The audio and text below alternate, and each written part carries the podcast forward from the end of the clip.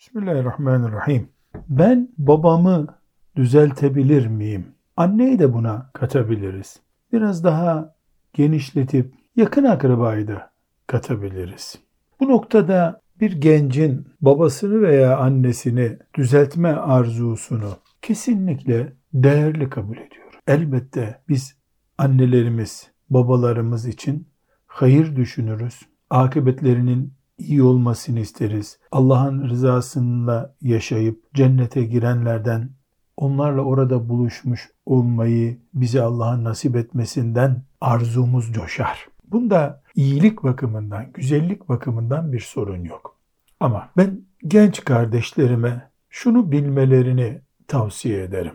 Elbette bir genç namazından, ibadetlerinden, helal yemesinden, haramlardan uzak durmasından, özellikle faiz ve eve rızık getirme ile ilgili meselelerde haramlardan uzak durmasından vesaire hangi noktada düzeltmek istiyorsa veya imana gelmesini arzu etmek gibi bir şeyden söz ediyorsa genç kardeşlerim, tavsiyelerimi şu şekilde sıralayabilirim. Evvela sen hak yoldasın, iyisin. Annen veya baban ya da ağabeyin tamamen batıl yolda. Bunu sen karar vermesen daha iyi olur. Sen duygusal bir karar vermiş olman mümkün. Evde seninle ilgili bir yanlış bildiğin tutumdan dolayı onlar hakkındaki 3'ü 5 yapan, onu 20 gören bir yanlış bakışın söz konusu olabilir. Öyledir demiyorum tabii. Yani kararın senin mesela yalan konuşan bir baba yanlış yolda. Ama iftira eden bir baba olarak lanse edersen bunu, bu kıyamet günü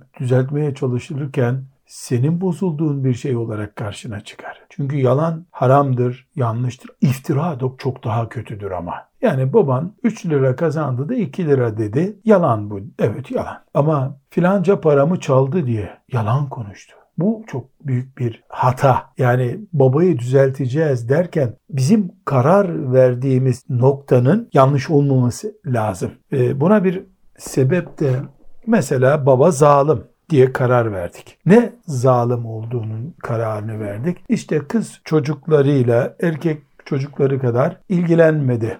Olabilir. Gerçekten e, babaların düşebileceği bir zalimlik noktası olabilir. Buna itiraz etmeyiz. Fakat yani zalim olmak için e, erkek çocuğuna ayakkabısı eskidi diye ayakkabı aldı. Ayakkabı daha eskimedi diye de kız çocuğuna almadı diyelim. Yani bu belki daha iyisi yapılması gereken bir tavır olabilir ama bunu zalim olarak adlandırmak zor. Bu babalığımızı düzelteceğiz de e, yarın mahcup olmayacakları bir durum olması için üçüncü kişilere salih, faziletli diye bildikleri kimselere müracaat edip yani siz lütfen söyleyin neresi yanlış demeli. Bu isabetli bir karar olur. Bunu tavsiye ederim. İkinci tavsiyem dere yukarı doğru akar mı? Yani kıyamete doğru akar belki ama normalde akmaz. Aksa da çok enerji ister. Yani suyu ele, enerjiyle yukarı basacaksın vesaire. Bir, bir sıkıntı bu. Anne ve babayı evladın düzeltmeye çalışması da bu kadar değilse de buna benzer bir çalışmadır. O sebeple kardeşlerime, genç kardeşlerime tavsiyem anne ve babalarını mesela namaza başlatmak istiyorlarsa, mesela işte filan kötülüğü bıraksın istiyorlarsa en iyi yapacakları şey ikinci bir kimseden yardım almaları. Mesela sözünü dinleyebileceği büyük bir dede olur, ağabey olur. Teşhir etmeden, onu inatlaşmaya sevk etmeden, dolaylı yolla babama söyleseniz de şu işi yapsa mesela, şu Ramazan-ı Şerif'te sigara içmese mesela. Evlat söylediğinde bunun etki oranı 10 sa evladın dışında onun sözünü dinleyebileceği birisinin söylemesi 60-70'tir diye kabul ederiz. Maşa kullanmayı tavsiye ederiz. Üçüncü tavsiyem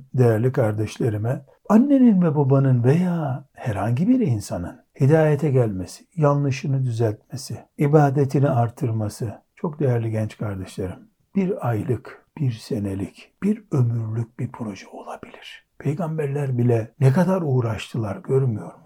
Yani biz annelerimiz, babalarımız çok iyi olsunlar, evliyadan biri olsunlar diye uğraşırız. Bunun iki dakika içinde olmasını isteriz. Bu doğal, bu istek doğal. Bu hırs bizde olmalı. Ama önemli notum bu. Bir ömür babasının filan hatasını düzeltmek veya filan ibadeti yapmasını sağlamak diye bir ömür sabredemeyecek olan bu huzuru bulamaz. Babasının o günlerini göremeyebilir. Hatta maazallah diyelim bu tehlikeli bir şey tabii. Başka bir musibetle de karşılaşabilir. Babası ona inat, sigarayı artırabilir. Misal. Bu sebeple sabır isteyen bir iş bu. Dördüncü tavsiyem kesinlikle evlat evlatlığını bilmediği noktada etkili olamaz. Evlatlığını bileceksin. Ne demek? Yani sen alim bile olsan, çok değerli biri bile olsan, etrafında insanların dolaştığı faziletli bir kimse de olsan, müdür de olsan, onun çocuğusun sen. Sıkıştırdığı zaman şeytan onu.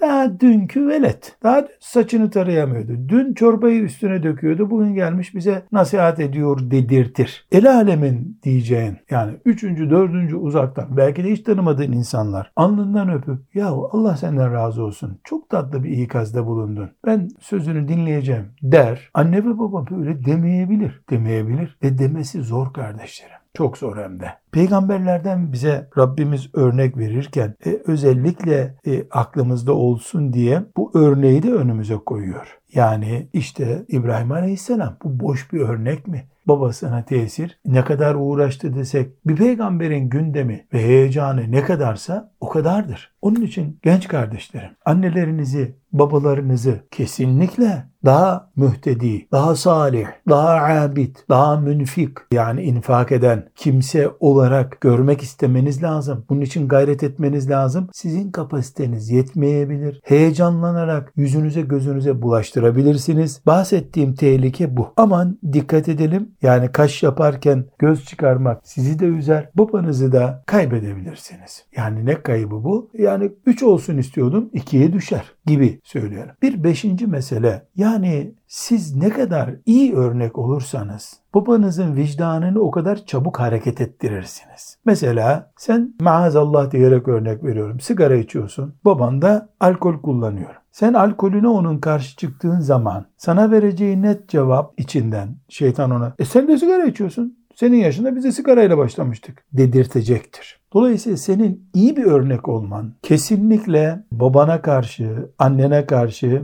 hazır vaaz demek zaten. Nasihat demek. Bunu unutmuyoruz. Yani bizim tavırlarımız, konuşmalarımız, hareketlerimiz, iyi ibadet yapmamız, namazı aksatmamamız, oruçta ciddi olmamız, bir şey söylemeye gerek kalmadan annemiz, babamız, abilerimiz, kardeşlerimiz üzerinde etkin güçtür zaten. Bir altıncı meselemiz kesinlikle anne ve babaya karşı nezaketimizden zerre kadar taviz vermeyeceğiz. Kaba konuşmayacağız. Onların Allah'a karşı kabahatleri bizim onları cezalandırmaya haklı olmamızı gerektirmiyor.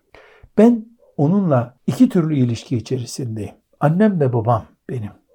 Dünyaya gelmeme sebep oldular. İkinci bir ilişkim onlarla mümin kardeşim. Yanlış yoldalar. Bu ikinciyi düzeltmeye çalışırken birinci noktama yani onların benim annem ve babam olmaları noktasına zarar veremem. Kaş yaparken göz çıkarmak olur bu. Şeytana sözlerimin etkili olmaması için ciddi bir e, malzeme vermiş olurum. Evet e, babam beni sinirlendiriyor. Annem yanlışlarıyla, tesettürlü olmayışıyla, gıybet edişiyle beni sinirlendiriyor. E nerede benim sabır gücüm? Sabır mekanizmamı ben harekete geçiremiyorum. Onlardan hayata karşı sabırlı, şeytana karşı dirençli olmalarını istiyorum. Yanılıyorum burada. Ben nazikim. Elim nazik, dilim nazik, merhametliyim, saygılıyım. Bu arada dedemiz nenemiz de aynı konumda. Dedemiz ve nenemiz aynı konumda. Yedinci bir tespitimiz, bu da önemli bir nokta. Yaş ileriliği. Mesela benim babam 45 yaşında veya 60 yaşında veya 80 yaşında veya 90 yaşında. Bir insanın yaşının ilerili olması, çok yaşlı olması hemen her sözü dinleyeceği anlamına gelmiyor. Paslı çivi gibi daha inatçı, daha vazgeçilmez düşüncelerin bile olabilir tam aksine. Bu nasıl bir çalışmaya sevk edecek beni? Kolay. Benim de ona göre heyecanım, sabrım, direncim e, ve yapacağım şeyler devreye girecek. Yani 40 e, yaşındaki bir babayı namaza başlatmam bir aylık bir çalışmaysa 50 yaşındaki insanın aklına gelir ki bu mezara yaklaş daha çabuk tövbe eder. E şeytanın da ona göre taktikleri var. Şeytan da e, daha farklı takdirlerle o onun üzerine gidiyor. Seni daha basit gösteriyor ona. Kim oldu konuşuyor diyor olabilir. Bu sebeple biz yaşlıydı çok önemli değil. Bu arada 8. ve son nokta böylece sizi fazla yormadan bitirmiş olayım sözlerimi. Güzel kardeşlerim, annelerimiz ve babalarımızın düzelmesi için mücadele ederken asla ve kat'a onların yanlış hayatlarını, yanlış tutumlarını teşhir edemeyiz. Yani benim babam şöyle böyle. Bu senin baban neticede. Senin baban senin bereketini görmeli, sitemini görmemeli insanların gözü önünde. E, yanlış yapıyor. Yani o yanlışını başka alanlar değerlendirsin. Sen babanı evet yanlışı savunmuyorsun. Yanlışını teşhir edip şöhrete veya herkesin bildiği bir noktaya getirme demek istiyorum. Yoksa yanlışa sessiz kalma manasında zaten düzeltme ihtiyacımız olmazdı. Yani düzeltme gereği olmaz o zaman. Değerli genç kardeşlerim Rabbimden diliyorum maksadım iyi anlaşılmıştır. Ee, özet olarak bu sorunun cevabını yani babamı düzeltebilir miyim sorusunun cevabını ben anneyle, dedeyle, neneyle, ağabeyle de genişlettim. Benden yaşça büyük olan, konum olarak büyük olan herkesi, her akrabayı kattım bunun içerisine. Olmaz diye bir şey yok. Olur dedik. Ama senin özel halin, senin ahlaki yapın, ona karşı nezaketin, diğer çocuklarına ölçülemeyecek kadar saygılı oluşun çok daha etkili. Kitap okumandan daha etkili ve mümkün olduğu kadar bunu başkalarına yaptırmak daha faydalı. Dayına, amcana ve dedene vesaireye teşhir etmeden, yaymadan ama inşallah Teala umut var ol, sabırlı ol ve Allah'tan karşılığını bekle. Düzeltememiş olsan bile sen e, bir mümini, anneni, babanı veya dedeni, abini kurtarmak için uğraşmanın karşılığını her şeyden önce Allahu Teala'dan alacaksın. Rabbim yardımcımız olsun. Analarımızı, babalarımızı, hepimizi cennetlerinde kabul buyuracağı kullarından kılsın. Gençler bakın annenize babanıza onlar sağken ve öldükten sonra özellikle dua etmeyi sakın ve sakın unutmayasınız ha. Yani anne ve babaya dua etmek, onlar için istiğfar etmek. Ya Rabbi anneme rahmet et. Ya Rabbi babama rahmet et. Ya Rabbi annemin babamı hayırlı analardan babalardan et. Ya Rabbi onları salih amellere muvaffak et diye muhakkak dua edeceksiniz. Rabbim muayenemiz olsun. Allah'a emanet olunuz. Esselamu Aleyküm ve Rahmetullahi ve Berekatuhu.